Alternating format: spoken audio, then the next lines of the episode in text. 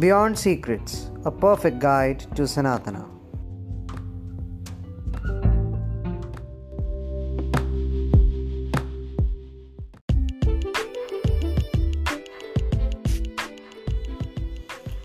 पिछली बार हमने बात की थी कि भगवान राम के चरित्र से रामायण से हमने मर्यादा सीखनी है मर्यादा के अलावा और कौन सी चीज़ें हैं जो हम श्री राम के चरित्र से राम कथा से सीख सकते हैं।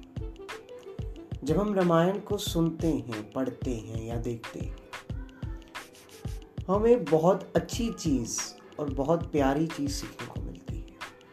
जब आप देखते हैं कि भगवान राम के जीवन में कितनी दुविधाएँ आती हैं, पहले उन्हें अपनी एक माँ के वचन के लिए, अपना राजपाट छोड़कर वनवास के लिए जाना होता है। फिर उनकी पत्नी का अपहरण रावण कर लेता है। फिर उन्हें कितनी दुविधाओं को लांग कर रावण को मारना पड़ता है और सीता जी को वापस लेके आना पड़ता जब हम राम जी की लाइफ में इतनी डिफिकल्टीज आई, तब राम जी ने उसकी चिंता नहीं की, उससे लड़ने की हिम्मत रखी हर एक दुविधा में, हर एक सिचुएशन में उनके चेहरे पर मुस्कान थी। इस बात को ऐसे मत कहिए कि वो परमेश्वर हैं, इसलिए उनमें इतनी सहनशीलता थी उस परमेश्वर ने ये अवतार इसीलिए लिया कि वो मानवता को कुछ सिखा सके। आजकल के जीवन में बहुत कम छोटी छोटी चीज़ों पर हम बहुत ज़्यादा दुखी हो जाते हैं, बहुत ज़्यादा टेंशन ले लेते हैं। पर रामायण से सीखिए, भगवान राम की लाइफ में इतनी डिफिकल्टीज आने के बावजूद भी श्री राम मुस्कुराते सुखी रहते हमें रामायण से ये भी सीखना है कि दुख में सुखी कैसे क्योंकि हम सुख में तो दुख रह, दुखी हो सकते हैं, पर दुख में सुखी कैसे हो?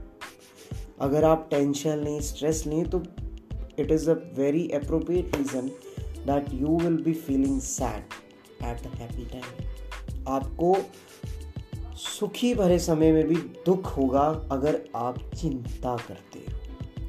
तो बस राम जी से सीखिए कि किसी भी चीज़ की चिंता नहीं करनी है।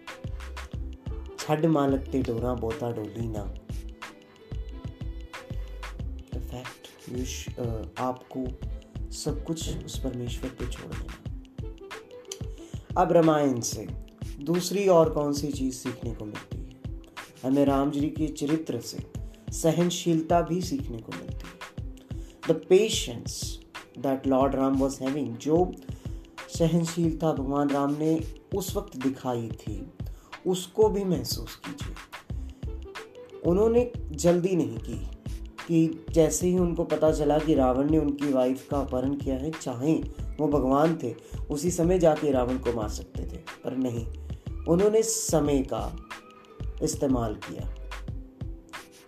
उन्होंने वेट की। जैसे जैसे चीज़ें होती गई, वो वैसे वैसे करते गए। उन्होंने जल्दी नहीं की। आजकल के यूथ में या फिर आजकल के लोगों में, आजकल के टाइम में बहुत कम लोगों में पेशेंस देखने को मिलता है। तीसरी और चीज़, चौथी चीज़ जो हम राम जी के चरित्र से सीख सकते हैं।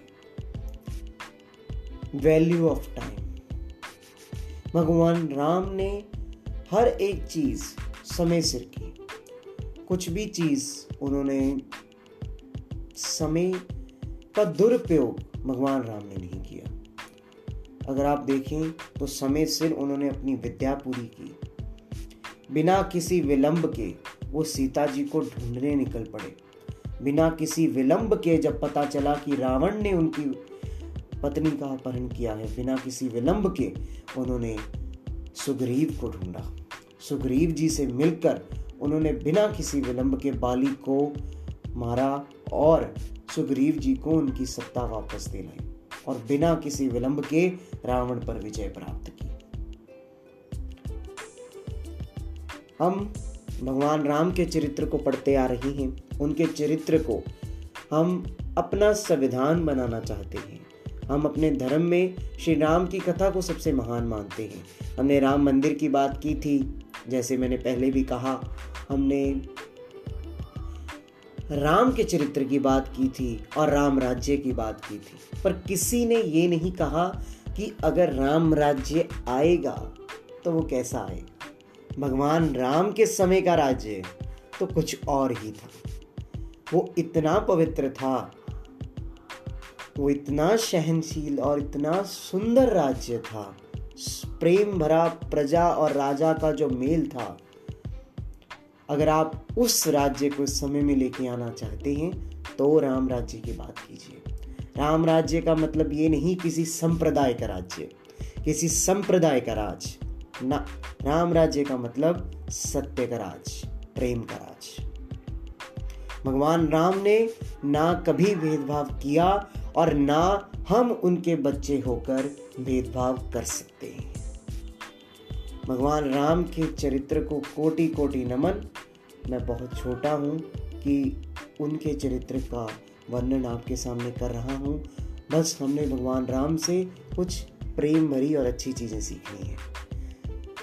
और सनातन धर्म से जुड़े रहने के लिए सुनते रहें बियॉन्ड सीक्रेट्स जल्द हाजिर होंगे एक और इंटरेस्टिंग टॉपिक के साथ। तब तक के लिए नमस्कार